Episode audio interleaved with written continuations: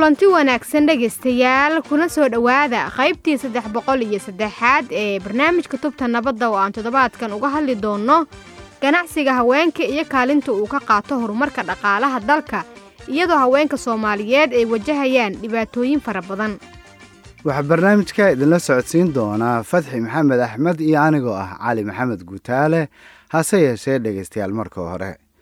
Haweenka soomaaliyeed ayaa waxaa la tilmaamaa inay ka mid yihiin haweenka ugu badan caalamka ee ku lug leh ganacsiga qaybihiisa kala duwan gaar ahaanna tan iyo wixii ka dambeeyey burburkii dowladdii dhexe ee soomaaliya sannadkii kun maadaama dalku galay xilligaas xaalad aad u adag ayaa waxaa haweenka soomaaliyeed ay dadaal aad u adag u galeen sidii ay u dabooli lahaayeen baahiyaha la xidhiira nolosha maalinlaha ah ee ay qabaan qoysaska soomaaliyeed iyagoo bilaabay ganacsiyo yaryar si ay u quudiyaan qoysaskooda. Waxaana taasi ay horseeday in haweenka ganacsiga yaryar lihi ay horumar wanaagsan ka sameeyaan ganacsiga iyo sidoo kale in gabdhaha dhallinyarada ahi ay ku dhiiradaan inay ku biiraan howlaha ganacsiga islamarkaana ay dalka ka hirgeliyaan xarumo ganacsi oo waaweyn kuwaas oo wax weyn ka bedelay xaaladihii adkaa ee dalku galay xilligaasi waxaa hadda dalkeenna soomaaliya ka jira goobo fara badan oo ganacsi kuwaasoo ay maamulaan haweenku amaba ay madax ka yihiin. Sidoo kale waxaad arkaysaa goobo fara badan oo ganacsi kuwaas oo ay leeyihiin haweenku. Ka sokow horumarka ay ku tallaabsadeen haweenka soomaaliyeed waxaa dhinaca kale jira inay la kulmaan dhibaatooyin iyo caqabado aad u adag kuwaas oo mararka qaar saameyn aad u xoogan ku yeesha ganacsigooda amaba naftooda haddaba si aan wax badan uga ogaano guulaha ganacsi ee ay ku tallaabsadeen haweenka soomaaliyeed iyo caqabadaha kale ee ay kala kulmaan ganacsigooda ayaa waxaan waraysi arrimahaasi ku saabsan la yeelanay xersiyo cabdulle siyaad oo ah guddoomiyaha haweenka ganacsatada ah ee soomaaliyeed. Waxaana aan ugu horreyn weydiinay ganacsiga dalka soomaaliya caadiyan waa howl ay raggu ku badan yihiin. Marka ma nala wadaagi kartaa sida haweenku ay u jebiyeen derbigaas adag. Tan kale maxaa kugu dhaliyey inaad bilowdo howlaha ganacsiga?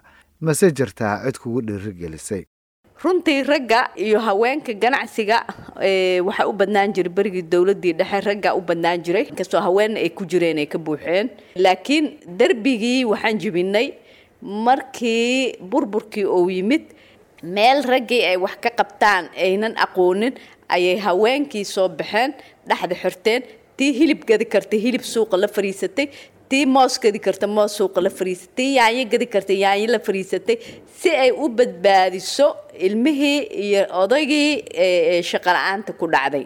Sidaas ayaa burburkii ilaa iyo maanta ay yihiin hooyooyinka kuwa wadanka udubdhaxaadkiisa ah. Haddii haweenka aynan berigaas soo bixi lahayn ardayna waxba ma baran lahayn jaamacad ma la dhigan lahayn ragna hami ma soo geli lahayn oo ma aragtay wuxuu iska noqon lahaa qof dismoral ahoo qalbiga ka jabay. Aniga ganacsiga runtii waxaan ku soo biiray burburkii. Ka hor waxaan ahaa marwo fadhigeeda loogu soo adeego. Laakiin markii burburkii dhacay dhibaatadii timid odagayga allah u naxariisto xoolo u dhoofin jiray xoolihii ugu dambeeyey markabkii jabuuti ku daatay rafaadkii ayaa aniga soo galay ganacsiga. Bakaaraha ayaan baqaar ka furay halkaasaan raashinkan iibin jiray ilaa iyo mar dhow. Markii ugu dambeysay hadda waxaan ku soo biiray qudaarta. Xersiyo maadaama aad ka mid tahay haweenka ganacsatada ah ee soomaaliyeed muxuu yahay doorkaaga ku aadan dhiirigelinta iyo awoodsiinta haweenka yaryar ee ganacsatada ah. Maxayse yihiin ganacsiyada ay u badan yihiin haweenka soomaaliyeed? Aniga markii aan soo galay qudaarta ayaan waxaan ogaaday waxa annaga aan hayno oo shaqo ah iyo waxa aanan naloo aqoonsanayn. Kadib waxaan abaabulay in gabdhaha ganacsatada ah ee magaalada ku kala daadsan aan aan isku ururiyo ee aan urur u sameeyo kaasoo ay aada noogu gacan siisay wasaaradda ganacsiga iyo warshadaha iyo rugta ganacsiga iyo warshadaha soomaaliyeed. Intaa wixii ka dambeeyey haweenka waa isku keenay ilaa iyo waxaan nahay waa tiro badan yihiin haweenka ganacsiga ah qayb hoose qayb dambe qayb dhexe qayb hore hore maaragta hanti waaweyn haysto. Adigu dhammaan uun magacaas haweenkan wadaagnaa ganacsigeennana waa udubdhaxaadka wadanka maxay tahay in la sameeyo si looga caawiyo haweenka soomaaliyeed in ganacsigooda uu noqdo mid guulaysta? Maxayse yihiin xirfadaha ganacsi ee loo baahan yahay? Yayse tahay cidda bixin karta ganacsatada haweenka waa qeybo badan ay kala leeyihiin qeyb wax soo bartay iyo qeyb aan wax soo baranin. Hadda waxaa ku soo biiray sanooyinkan dambe gabdho yaryar oo ka soo qalinjibiyay jaamacadaha oo ma aragtay aan waxay qabtaan markay waayeen talooyinka ganacsiga inta qaatay bis meelo yaryar furfurtay. Qaar warshado iyo saliidi iyo wax soo saar saaraan qaar gacmaha wax ku tolaan. Bes haweenkeena waxay u baahan yihiin in la fiiriyo talooyin la siiyo tababaro la siiyo khaasatan gabdhaha xirfadaha ku shaqaysta oo xirfada gacanta ku shaqaysto aaday u badan yihiin waxay u baahan yihiin tababaro waxay u baahan yihiin in in in dhinaca xisaabaadka. Maxay faa'iiday maxay khasaartay? Hadda technologyaa yimid adduunku wuu isbedelay waxaa lagu xareysanaa hadda combyuter bookug ayaa la sameeyaa xisaabaadka already waaba ogtaa bishan waxaa faa'iidaysid waa ogtahay. Marka gabdhaha waxay u baahan yihiin in la gacan qabto deymanka bangiyada.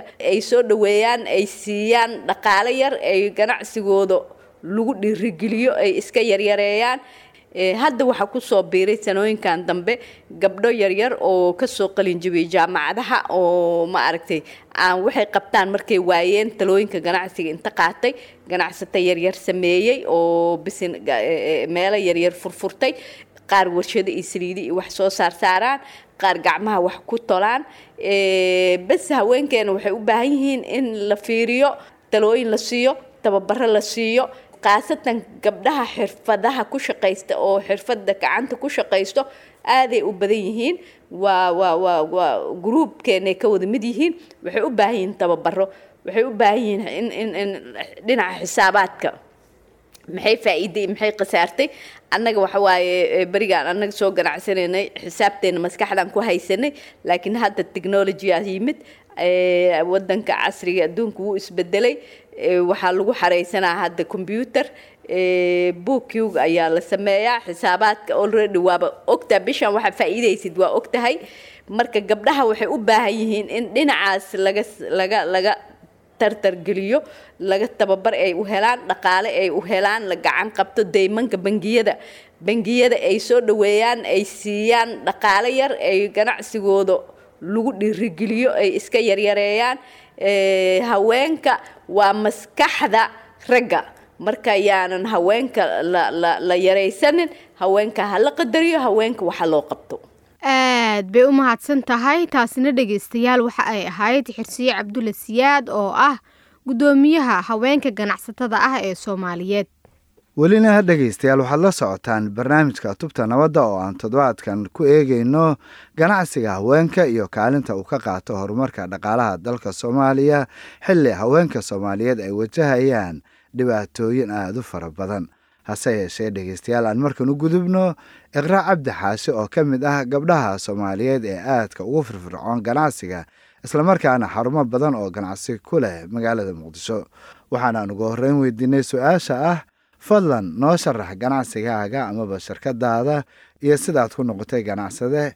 Maxayse yihiin caqabadaha aad ilaa hadda la kulantay oo aad ka gudubtay? Ganacsigeyga waxaa bilaabay labada kun todobiy tobankii hadeertaanoo la joogo laba kun labaataiyo labo ilaa waqtigaas waa shaqeyneyne ganacsigan waxaa ku soo bilaabay baahi magaalada ka jirto. Aan u aragnay inaan buuxin karno fikrado badan oo magaalada ka jirin inaan keeni karno oo dadkii u baahan yihiin. Alxamdulilah waa ku guuleysanay hadda waxaan dukaamada magaalada looga yaqaano inay wax tayle keenaan. Ani waxaa ahaa arday markaas jaamacad dhiganayo waxaa u baahnaa intii gabar ay ku labisato inaa helo wax taya leh wax qurux badan wax maaragtay. Ka duwan wax magaalada markaas la keeni jiray oo maaragtay ganacsatadii hore ama maamooyinka waaweyn sida ay u aqoonin faashinka markaas socday marka waxaa u arkay in maaragtay baahidaas aniga aan sameyn karo anigana aan abuuri karo caqabadaha aada u badan yihiin. Haddana aa sii tahay gabar dhalinyaro ee caqabadahaas oo ka mid ah inaa maaragtay dhanka kaargooyada iyo shiibinka in adeeg la keeno canshuuraha waxoogaa iska qaaliya ah kaba soo qaad wadanka jina oo kale adeeg ka dalbatee laba bil saddex biloo soo soconaya. Wadamada kaleeto oo hadda naga hormarsan oo kale waxaa laga yaabaa shan iyo toban maalin toban maalin adeegooda uu ku soo gaaro. Marka caqabadaha businesska oo kaleeto caadiyanba businesska asaaba caqabado ka sameysan marka qofka ganacsi uu sameynayo wuxuu leeyahay dad oo la taliyayaal u ah. Aniga waxaa la taliyaya hooyadii oo kale ayadana ganacsato hore ahayd oo maaragtay talooyinkeeda iyo saaxiibo kaleeto iyo dad ehela oo maaragtay talooyin na siiyo. Iyo anigoo mataqaanaa waxaan iga go-an yihiin oo caqabad walba inaan ka gudbo go'aankeeda aa leeyahay. Markaad eegto waayo arrinimadaada maxaad ku tilmaami kartaa noocyada ganacsi ee haweenka soomaaliyeed ay ku badan yihiin? Maxayse yihiin noocyada ganacsi ay haweenka ku adag tahay inay ka shaqeeyaan ani waayo aragnimadeeda ku saabsan ganacsiga maadaama hadda dhalinyarada magaalada joogta a ka mid ahay oo ganacsi cusubna aan keennay waxaa nagu duwan generationkii nagu horeeyo kaleeto maamooyinkii hore waxay ka ganacsan jireen qudaartoo kaleeto suuqa weynka bakaaroo kaleeto qaadkao kale maamooyin ganacsadaa jiro. Marka caqabadaha dirtaa markii loo hadlaayo dhalinyar ahaan yani shaqooyinka ku adag maanta gabar inay ka shaqeyso qaadkao kalea ka mid ah qudaartoo kalea ka mid ah yani waxyaala badan qofka waxaa jirta oo maaragtay ay u saamaxayn deegaanka iyo magaalo ahaan laakiin gabdho badana hadda ganacsiga aad hadda ugu soo biiray ay koo caawinayaan internetka hadda daan isticmaalo social media oo ka fudud maaragtay noloshii horeeto hadda gabdho waxaa jira injineero noqda oo jaamacad lix san injineer soo baranayay. Gabdho waxaa jiraan farsamooyinka oo birtoo kaleeto iyo baabuurtoo kale iyo waxyaalahaas farsamooyinka gacanta. Gabdho bartaa jiro oo shaqooyinka dumarka ku adkeeda waaye. Laakiin waxay u bartaan hadirtaan sida wiilasha u bartay waxaa caawinayo gabdhaha kale ee wax soo bartay ee mataqaanaa arkay inay gabdhaha caawiyaan. Hadda waxaa aada loo fududeeyaba shaqo walba ay gabar ka cabsi jirtay inay hesho dadkoodii iqro maxaad jeclaan lahayd amaba aad ku haminaysaa inaad ku guulaysato oo riyooyinkaaga ka mid ah? Waxaa ku haminayaa horta ganacsigeyga hadda wuxuu jiraa shan sano inuu ganacsi weyn sii noqdo. Shala markaa furaayay waxaa ii cadeed shan sano hadda aad joogin meesha uu gaari karo inuu gaari doono. Hadeertaana waxaa ii tobanka sano soo socota meesha uu gaarayay iyo horumarka uu sameynaya iyo kambaniga weynka uu noqdo inuu magac soomaali matalo noqodanaya ganacsiga gabdhaha soo galeen kuwa midka ugu muuqdo inuu dhool ay noqoto.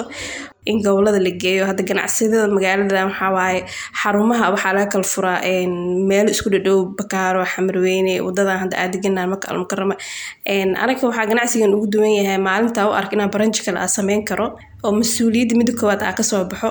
Inaa gobollada aa geeyo dadka gobollada waxay u baahan yihiin baahi ka badan dadka magaalada joogo iqra ugu dambeyntii bal waxaad noo sharaxdaa xiriirka aad la leedahay haweenka kale ee soomaaliyeed ee ganacsatada ah. Horta qofka ganacsiga ku jira waa inuu leeyahay saaxiibo ganacsi.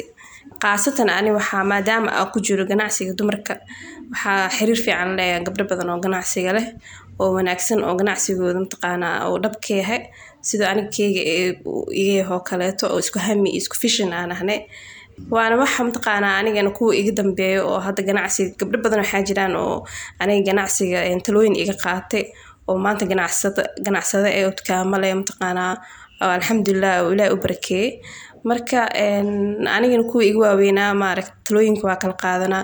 Xitaa waxaa sameynay forum la dhahayo women in business forum oo sanadkiiba halmar shirar iyo waxaasa sameyneynay madashaas waxaa mataqaanaa agaasimka ahaa aniga oo ah aasaasnay marka taas waxay ku tusinaya in maaragtay inaa meeshaas aa ka rabno inaa xiriir aa yeelano ganacsigeena aa sii horumarino gabadha gabar kastana gabadha kaleeto ama ka weynaato ama ka yaraato ganacsi ahaan in horumariso talooyin ay siiso liscaawiyo aad bay u mahadsan tahay taasina dhegeystayaal waxa ay ahayd. Iqra cabdi xaashi oo ka mid ah gabdhaha aadka ugu firfircoon ganacsiga islamarkaana xarumo fara badan oo ganacsi ku leh magaalada muqdisho.